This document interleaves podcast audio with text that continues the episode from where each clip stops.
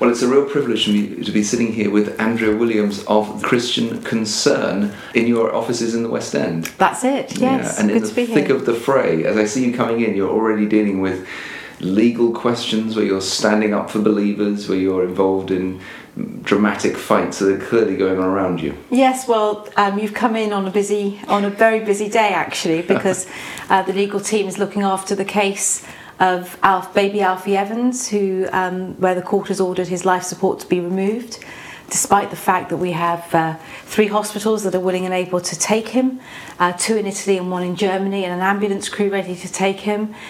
It's been very fascinating in a sense in that in this case because the, the courts, the state has determined that this is not about the parents' rights, but rather about what they say is Alfie's best interests. And what the court is saying is that Alfie's best interests would be served by having his life support removed. And the parents who are there with him, who took him to the hospital voluntarily for him to be treated, actually as a child with a chest infection, not seriously ill at that time, um, they took him in. Um, he obviously now is very profoundly uh, unwell, um, but they want to be able to take him out to be with people that are prepared to look after him. And I find it very strange that the might of the state apparatus has come against him to say no, the child's best interest will be served by him remaining in Alder Hey Hospital, and for the life support to be removed. Mm. You know, even if even if baby Alfie is going to die, his parents want to know that they've given him every chance. Mm-hmm. That's what they want to know, mm. and they're being offered this chance. Mm. And uh, they actually say he's becoming more responsive, and certainly from the videos that I've seen and the testimonies I've seen, he opens his eyes, he sucks his dummy, he holds his doll, he likes, he you can see there's a response to chocolate being put on his lips. So it's it, this is what we're dealing with actually at this moment. You're in, you've come into the office, and that's one of the things that we are dealing with. And I think that another, let me say that on this day, another thing that we're dealing with is um, this is this is hard to hear, um, but it's it's a reality. So I'm going to tell you what's happening in my day right here, right now. Is that we're dealing with a a woman who's 27 years of age, but at 15 she was she was groomed. Um, she was uh, kidnapped, in fact, and there was a search for her, but she became groomed um, by a group of six Muslim men. Um, and this was in a I won't I won't name the town at the moment, but what's been extraordinary about knowing this woman over the last week or so is this story of being held captive, being held cap- basically being made to clean, and then in the afternoon having to remain in her room, and then for every night for three years she was raped by one of the by one of the gang. Um, she's had nine forced abortions. There's medical records to show this, but she also has two children. And I'm really looking again today at what what sort of the state's response to that. What's been agonising for me is this: that three weeks ago, this young woman, who I'm surprised that she's she's even still standing, she's very remarkably articulate, and social services have said she can actually she's capable of keeping a very clean house because that's what she had to do. Uh, capable of looking after the physical needs of the children but that she's so damaged emotionally that she can't look after the emotional needs of the children. But what's fascinating is three weeks ago she had a child a baby.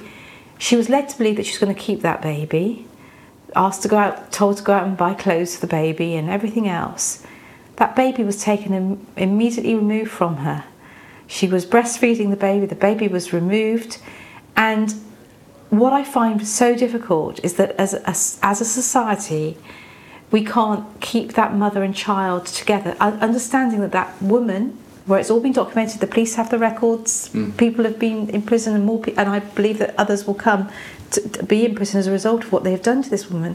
That we can't be looking at really helping her um, in these first weeks of pregnancy, of, of giving birth to, the child, but rather we have separated her and the child. Mm-hmm.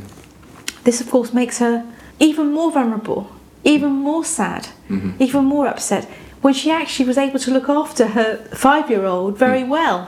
Um, and the five five year old is currently with the with her sister. Good gracious. But it's it's so that's something else that we're de- we're dealing Right. with. I mean, this just you know this this is and this is just a day. this is just a day, but it, it's it's our reality Mm-hmm. at Christian Concern and the Christian Legal Centre. It's it's what we are dealing with day in, Mm-hmm. Yeah. um, day out. And this is uh, you are one. Of, you're pretty much you are the organisation who is doing this. You're not a, a church. You're coming alongside churches, standing for the Christian values, which we had thought everyone would see as obvious. Yeah. But we're finding to our consistent shock and surprise, we have to fight for them.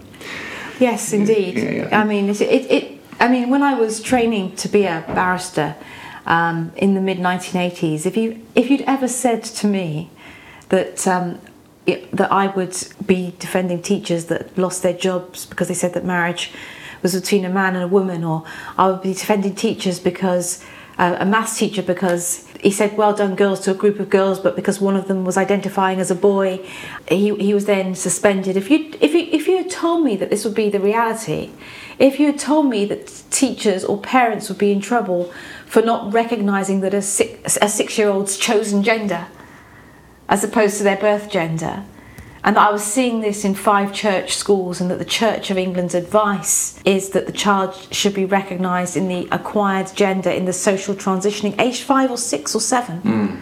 That I mean, we're dealing with children that young. Hmm. I would have said, well, it would just have seemed like uh, something from another planet. Amen. It, Yes. it can't. It That's couldn't right. have been a reality. That's right. It's fas- It's a it's a fascinating moment, and I'm also even finding uh, fascination that characters like Jordan Peterson coming Yes. to the fore, where you've got an unbeliever who's saying, "Well, this is obviously wrong," and then and a lot of unbelievers are saying, "You know, he's saying something we're all thinking, but Yeah. we're not allowed to think that." Yeah. And so we're coming to a moment where the, the dominant voices are so uh, insane. Yeah. and you've got mainstream comedians like Jerry Seinfeld saying, "I'm not going to do university concerts anymore because the people are foraging for outrage. They want to be offended, and that's the new morality. When the gospel used to define the nation's values Yeah. was was in, was was respected we wouldn't have we didn't have these extraordinary and very disturbing uh, consequences now um, Andrea you began as now not a barista but a barrister Yeah. I've never been a barista. I quite, I, I think I'd be quite a good one. I, I interestingly enough, my um, my father is a trained as a cordon bleu chef. This was after being, as the tenth child in post-war Italy, being um, put uh, into a seminary to get an education, and in fact, the path was for him to become a priest. But as he uh, always says, I was 16, I walked out into a piazza and I saw a pretty woman. I was no priest. and so he then did actually become a cordon bleu chef. But Oh, I have to say, the priests gave him an incredible education. And to this day, my father loves classics, he loves languages, he loves philosophy, theology, he loves all of these things. But the, the um, he became a cordon bleu chef and he was travelling Europe with a view to going back to Italy. He came to Salisbury in England, where he was working in a fairly high class restaurant at the time, and he was doing that. Uh, what was you know, the, it was crepe Suzette, it was the flambe at the side of the table, and the steak Diane. He was uh, he was quite a, he was quite a showman. He met my mum on their first date. He said, "I will never marry an English woman," and one year later they were married, and he's still here some uh, 55 years, uh, fi- 55 years on. But I say this in that. Uh, he wasn't a barista, but what he went on to do was to save all his tips from that particular job. He bought his first house, Oh. which was my first home, and then he and then again he saved and he saved and he bought his first little business, which was a guest house in Portland in Dorset, um, which he then um, extended. It became a hotel, Wow. and I grew up in the catering trade, and I loved it. I mean, still to this day, one of my f- I loved waitressing. I, I, I grew up. Wait, this is the barista thing. I loved waitressing. I absolutely loved it. Ah. I grew up doing it all through my, when I was well preteen. When I was, I still remember when I was a little girl. I used to go into the breakfast uh, d- dining room and I used to say, "Would you like?" Orange juice or cornflakes? Would you like a fried breakfast or poached eggs on toast or scrambled eggs on toast? And would you like coffee or tea? That was my that's what I used to say when I was seven or eight, and I used to take the orders into my parents.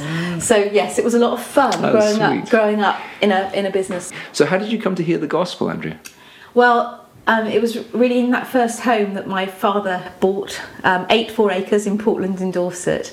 Um, it's a peninsula, Portland, for those of uh, the listeners that might uh, uh, know know this. But um, the Me- local Methodist church sent a, s- bu- a minibus around the, the island and uh, around my estate and to pick up the children to take them to Sunday school. Wow. And I was four, and I was one of the children that got that was put on the bus. Oh, wow. And uh, I went to Easton Methodist Sunday School, and there Mrs. Hibbs told me all about Jesus.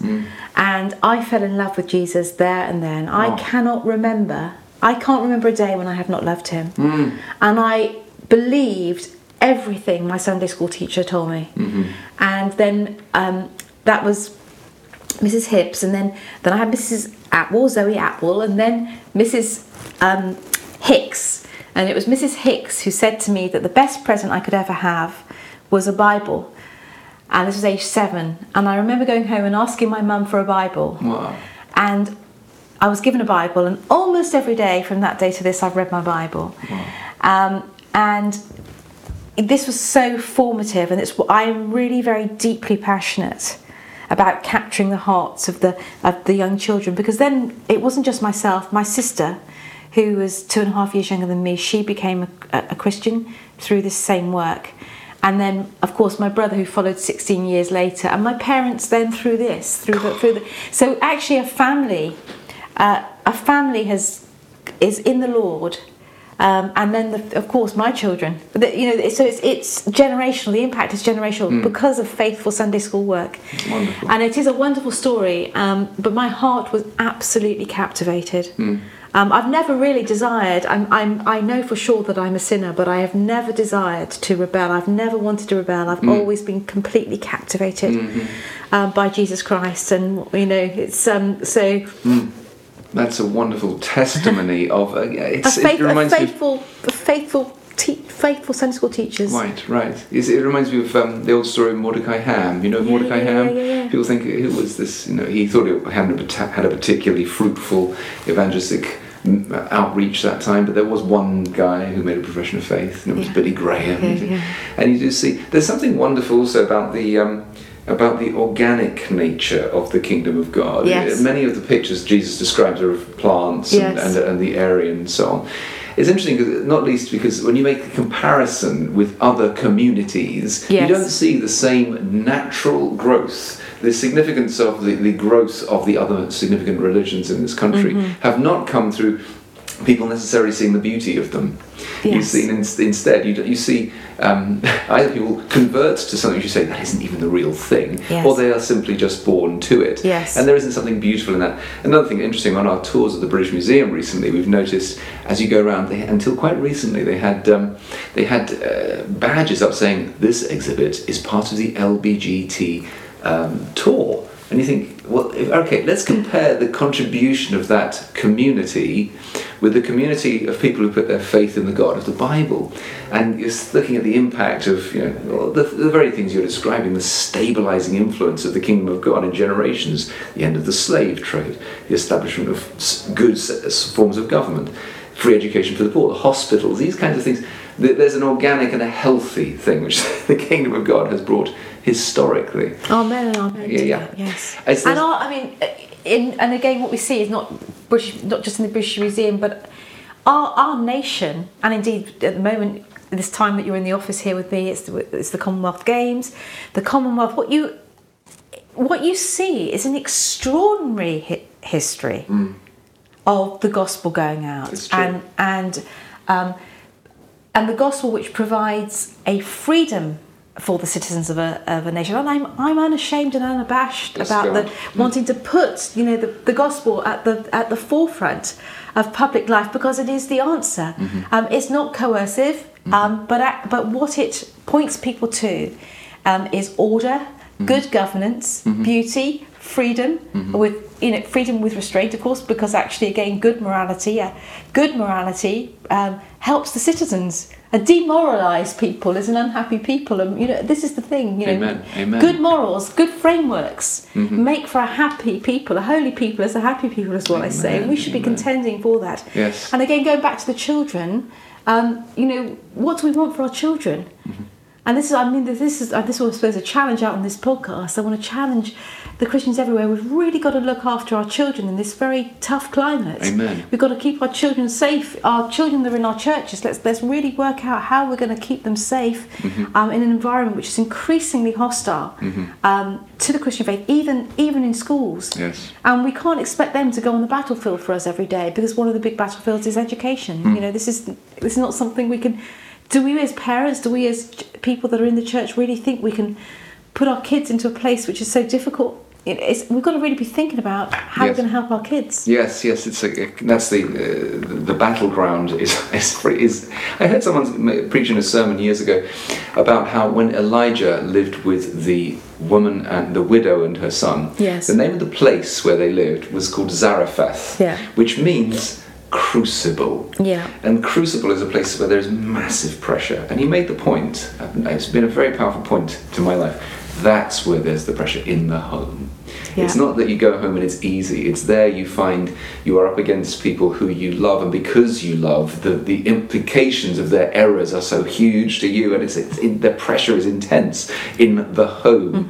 And it's fascinating that, uh, again and again, on a small scale, London's history has been shaped by people who have been faithful with the small things. Absolutely. You see, think of, look at John Newton, the way he cared for his his uh, orphaned niece, going every day to Bedlam and waving when no one else was caring for her. He'd wave, and he, she knew every day there's someone out there who loves me. Uh, His his grace didn't end with preaching. In his case, it, it, meant, it involved the family relationships. So, who are people who have, uh, from history, who have influenced or encouraged you? Is there anyone, or are there people? From Well, I think it's multiple. I think it's really hard to to um, to choose one um, when you. And particularly when you look at the the great history that we have in if this nation, if you think of any member of the Clapham sect, for, for instance, the part that each one of them had uh, had to play, um, uh, if we um, if you someone or someone like um, John uh, Newton or Charles Simeon or John John and Charles Wesley, given my uh, given where I came to faith, or Shaftesbury. I mean, all of these extraordinary men, um, men and women of uh, of God. Um, but if you, I suppose, as a living history, I go back to my Sunday school teachers because after Mrs. Hibbs and Zoe Atwell and Mrs. Hicks came Mr. Hicks, who was married to Mrs. obviously married to Mrs. Hicks, but he was my Sunday school art teacher throughout my teenage years. He was a humble man, a stonemason, but I know that I knew that his pattern of life was to pray uh, every morning before, very early before he went to work, starting at sort of six or seven o'clock in the morning. And I knew that he would get down on his knees and pray every every morning. And I knew that he prayed for th- all the children in his Sunday school um, every day. And I knew all of my life that I was prayed for by Mr. Hicks. Wow. And and so I this man in my life who he was very proper. Uh, he was he was he, he you know Sunday was more was very smart in his suit. He was and he was very um, just just proper, not not highly educated, but he loved the Lord and he loved me and he loved the children in his care and um, he was very faithful. And I know, I know that he really prayed for me. Hmm. And so when I grew up and when I qualified and when I went back to Portland, and I would always go and see Mr. Hicks. And I knew that he continued to pray for me every day of his life until the day he died. Hmm. And so that's an extraordinary influence in my life hmm. of someone who's not known in history. But I know that I could travel the whole of the world and not find a, a more faithful man or a more humble man than Mr. Hicks. So in terms of the, this big influence in, in, the, the, a big this big influence in my life, I have to go back to Albert Hicks of Easton um, Methodist Church. But of course, I do look at these great figures in, in history who have done lifelong pursuits. And what they've done is they've, as you, as you said, is always faithful with the small things today and had sometimes what looks like failure after failure in public life. And in the end, when we look at the whole of their life, that we see God's purpose for it. Amen. And we're seeing things change as a result of it. And I think that we have, as Christians at this time, particular time, we have to cling on to the Lord Jesus Christ, cling on to the uh, cling on passionately um, to the truth that is found only in and through Him, and we have to be prepared to proclaim that. We have to seek justice. Uh, we have to seek truth in the streets where it's failing. We have to continue to proclaim it, and we have to do what we can do, what God has called us to do this day. So I've given you. Uh, what we're doing today. I've given you the example of the cases that we uh, are actually dealing with today, this day. I'm seeking to be faithful. I'm seek- the team here is being faithful to that today, alongside doing a few other things that we do. But we are seeking to do that. We're seeking to raise up a next generation through our Wilberforce Academy. We're seeking to write books so that people un- understand. We want to awaken or to bring some of this stuff to the church. We're seeking to be faithful. And I think sometimes it might look like we're falling flat on our face, and maybe sometimes we actually do. But uh, the heart here is to serve Him with courage and wisdom, to do the right thing, to do justice, to pursue truth, and to speak of His truth, and kno- knowing that He will outwork His purposes. Amen. I'm sometimes I'm amazed that I'm sitting here opposite you. I am amazed that the Lord has given us these offices. Amen. I'm amazed that we um, have a team of 25. This is all the Lord's work. It's His doing that we're here. It's a fascinating thing. Uh, You consider the um, uh, similarly when you look at, of course, Wilberforce will be someone we would both respect a great Yes. deal. In his life, the king hated him. Yeah. Thought he was some pious uh, Yeah. hypocrite. But I've seen a very it's a beautiful photograph of his statue in Westminster Abbey, and looking up at it with great veneration is this little old lady, Yeah. and it's the Queen. Yeah. You see, in his time, Wilberforce is sneered at, and people don't get him, and so on. But he continues, he continues, and he continues to fight, and uh, and they, they laugh him because he's so heartfelt. Oh dear, you know, oh, he actually means it. You see. Yeah. But in later generations, kings and queens say, "Wow, Wilberforce." You see. Yes. And uh, in his own, I believe it was you know, one of the great prime ministers, even in his own time, said, if we can get this through, it would be the greatest thing I have ever done in politics. So, yes, you see the, the, the value of the fight. Yes. I, re- I saw a fascinating thing yesterday. Tim Keller said, he said that um, we should not wait for good feelings before we do something. Many times it's when you are doing the thing that the Lord supplies the feelings. I thought it was a fascinating trait. How have you found that, um, that dynamic? Have you found that to be the case? Because you're unusually invested. Yes, it- there is grace for today. There's hmm. oh, there is always grace um, for today, and I think there is. I think lots of things wouldn't have happened unless we had just done them. And it's very often being presented with something, and there is a clear choice of right or wrong, mm-hmm. a clear choice of walking away or not. Mm. You know, who will defend the teacher that loses their job mm. because they give their testimony? Mm. Um, if that comes to me as a Christian lawyer, I was called to the Inner Temple in 1988, and I practiced in criminal fa- and family law for eight years prior to the birth of the first of Gareth and I's four children. But during that time was also beginning to work very much with the Lawyers Christian Fellowship. And it was really in those years, the late 80s, early 90s, with the, the advent of human rights legislation really beginning to gain ground, that we began to see that our framework for law was shifting away from being set in Christian principles. And, um, and I began to speak out on this. Um, really not because I was prophetic, but because I was a lawyer and I was just looking at the conflict of rights. I was look at looking at what we were being obliged to agree with and that was not biblical, and I could see that there were going to be issues. So I think going back to uh, sort of finishing that part of my testimony, it was it was to say that the Lord assigned me a task. The Lord put all of this in my heart. So the reason why I'm sitting here today, the mm, reason why mm. we're doing these cases today, is because the Lord knew, because the Lord put me on a Sunday school bus, mm-hmm. because the Lord put that desire in my heart. But more than anything, more than all things, I've always loved Him, mm. and wanted to serve Him. Mm-hmm. And you know, there will be, there are it's interesting, isn't it? As I get older, I recognise um, my flaws and my faults, you know, so keenly. I'm so aware of it. But my heart's desire has always been to serve Him, and I do see that this this work is His. This is nothing Um, this is nothing of me. This is not my my design. This was about first of all doing a case when the first case was the University of Exeter when the the Christian Union was thrown out of the student union, Uh-huh. and th- I said remember saying to the board of the Lawyers Christian Fellowship at the time, this is what we are born for. This is what we are meant to do, and that's how the Christian Legal Centre was born. I often document how the laws have moved away from Christian values and Christian principles. And I think that what I've been fighting is, and where I thought the answer might be, is I thought the Cultural Revolution was in the laws or in Parliament. And if we could hold back bad laws, the you know the country might yet come back to Christ. If we could stop the bad laws coming, um, then the the country would come back. And so that's where I've spent my life. And what's been dawning on me, I'm sad that it's come to me so late, um, but it's in the last, definitely the last year to two years, is the cultural revolution isn't isn't to be fought in the law or, mm-hmm. or in or in. We've got to stand strong there. God has only got his people. The cultural revolution has got to happen in the, the church. Mm-hmm. I mean, it's the church that has to understand the chimes. It's the church that has to capture because actually we are meant to be the we are meant to be the in the city on the hill. Mm-hmm. We're meant to model and be, and we're meant, and this is what we're meant to be pointing people to. It's a, the people who actually uh, have the opportunity to shine. They will have an opportunity, but it will will require courage, and that is something which you find. Um, it's sad.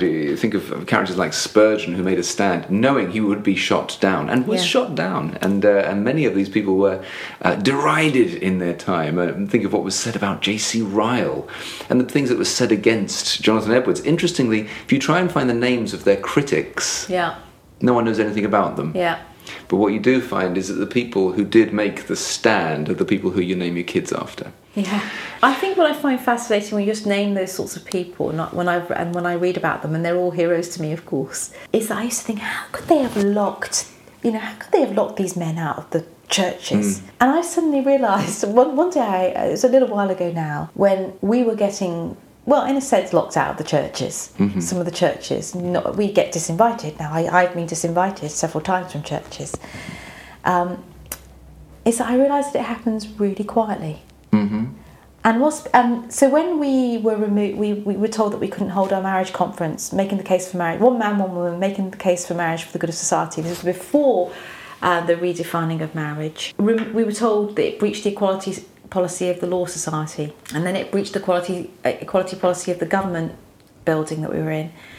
And I turned around to look for the church, and the church. I mean, the church wasn't. The, the, the church wasn't there. Look, you just turn around to look for the support, and and no one is there. I was thinking how people get excluded um, is really quietly. Similar to um, what was going on in this country when, when slavery was allowed to happen. I was fascinated to see, uh, we put some, we often commemorate uh, historic dates Yeah. on social media, and I put something up um, on Facebook, and I noticed actually someone even wrote underneath it, Wilberforce, I've heard of him. He was the guy who was caring about African slaves when we had loads of poor in our country.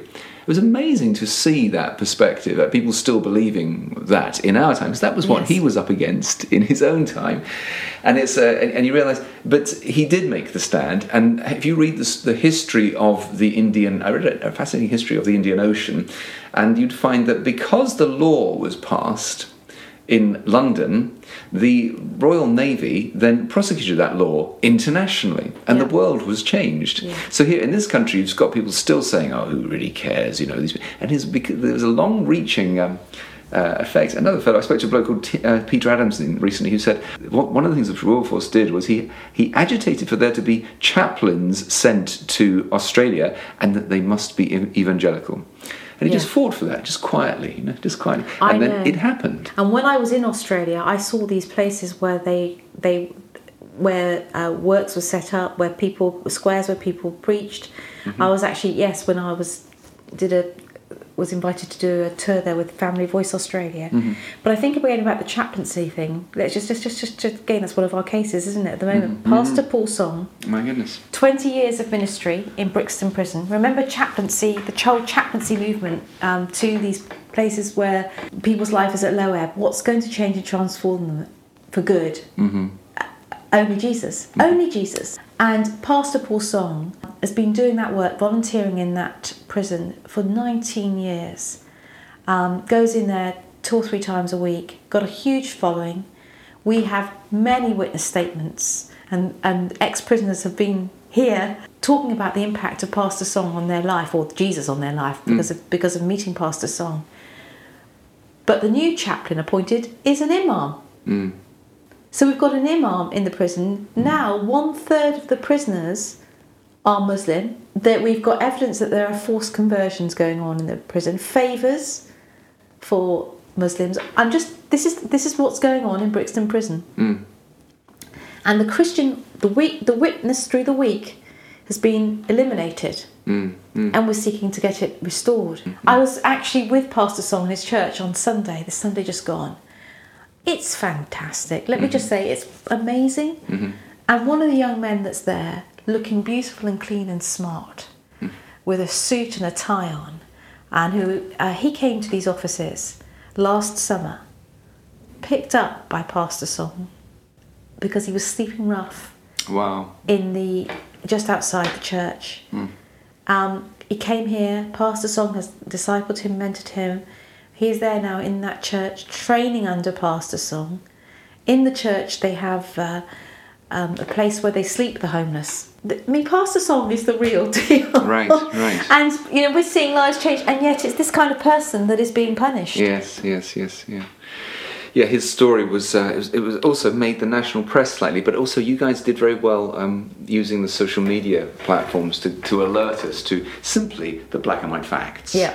Is there? Yeah. And look, and, and that's what you guys do so exceptionally well. You're bringing people's attention to facts which we would not know because we're being told that, um, that we're, we're just increasingly being told that the church is is bad news for the culture, and instead uh, you're yeah you're bringing up places where and this is where we're being shot down. Now, uh, finally, what would your advice be then, Andrea, to people in our time? Is there something you're noticing is coming up a lot at the moment, or is something you wish you'd known ten years ago? Is there something? let's not lose our nation. let's let's really love the Lord Jesus Christ. Let's be bold and not ashamed of the gospel. And not you know, it's the gospel, it's all the righteousness and the beauty that flows from that. Hmm. You know, it's not being ashamed of Jesus and his words, hmm. and his words that point us to beauty and moral truth and wholeness and healing. Let's believe, if we believe the gospel, then there is a reality of heaven and hell. And this there's that is stark truth. And if we love, if we believe that, and if we believe that everyone's eternal destination hangs on that, um, then we will be compelled, surely, uh, to speak. But I mean, that's I'm compelled to speak because I care passionately about um, the eternal salvation of every man and woman that I meet, hmm. and I care passionately about our families, hmm. and our communities, and this nation. Hmm. And so, let's not be ashamed of Jesus Christ, not should be ashamed of his word. Let's pursue righteousness, let's pursue truth. There is still enough of us in this nation. The Lord only requires a few. So let us pray, let us cry out to him that we might see this nation come back to Jesus Christ, that we may see many uh, know him, love him, and pursue his beauty. Fantastic. Thank you so much for being the group that is standing in the gap, Thank you. for serving the church as you're doing in this unique way, and thank you for your time and for You're telling welcome. us. You're welcome. Thank you.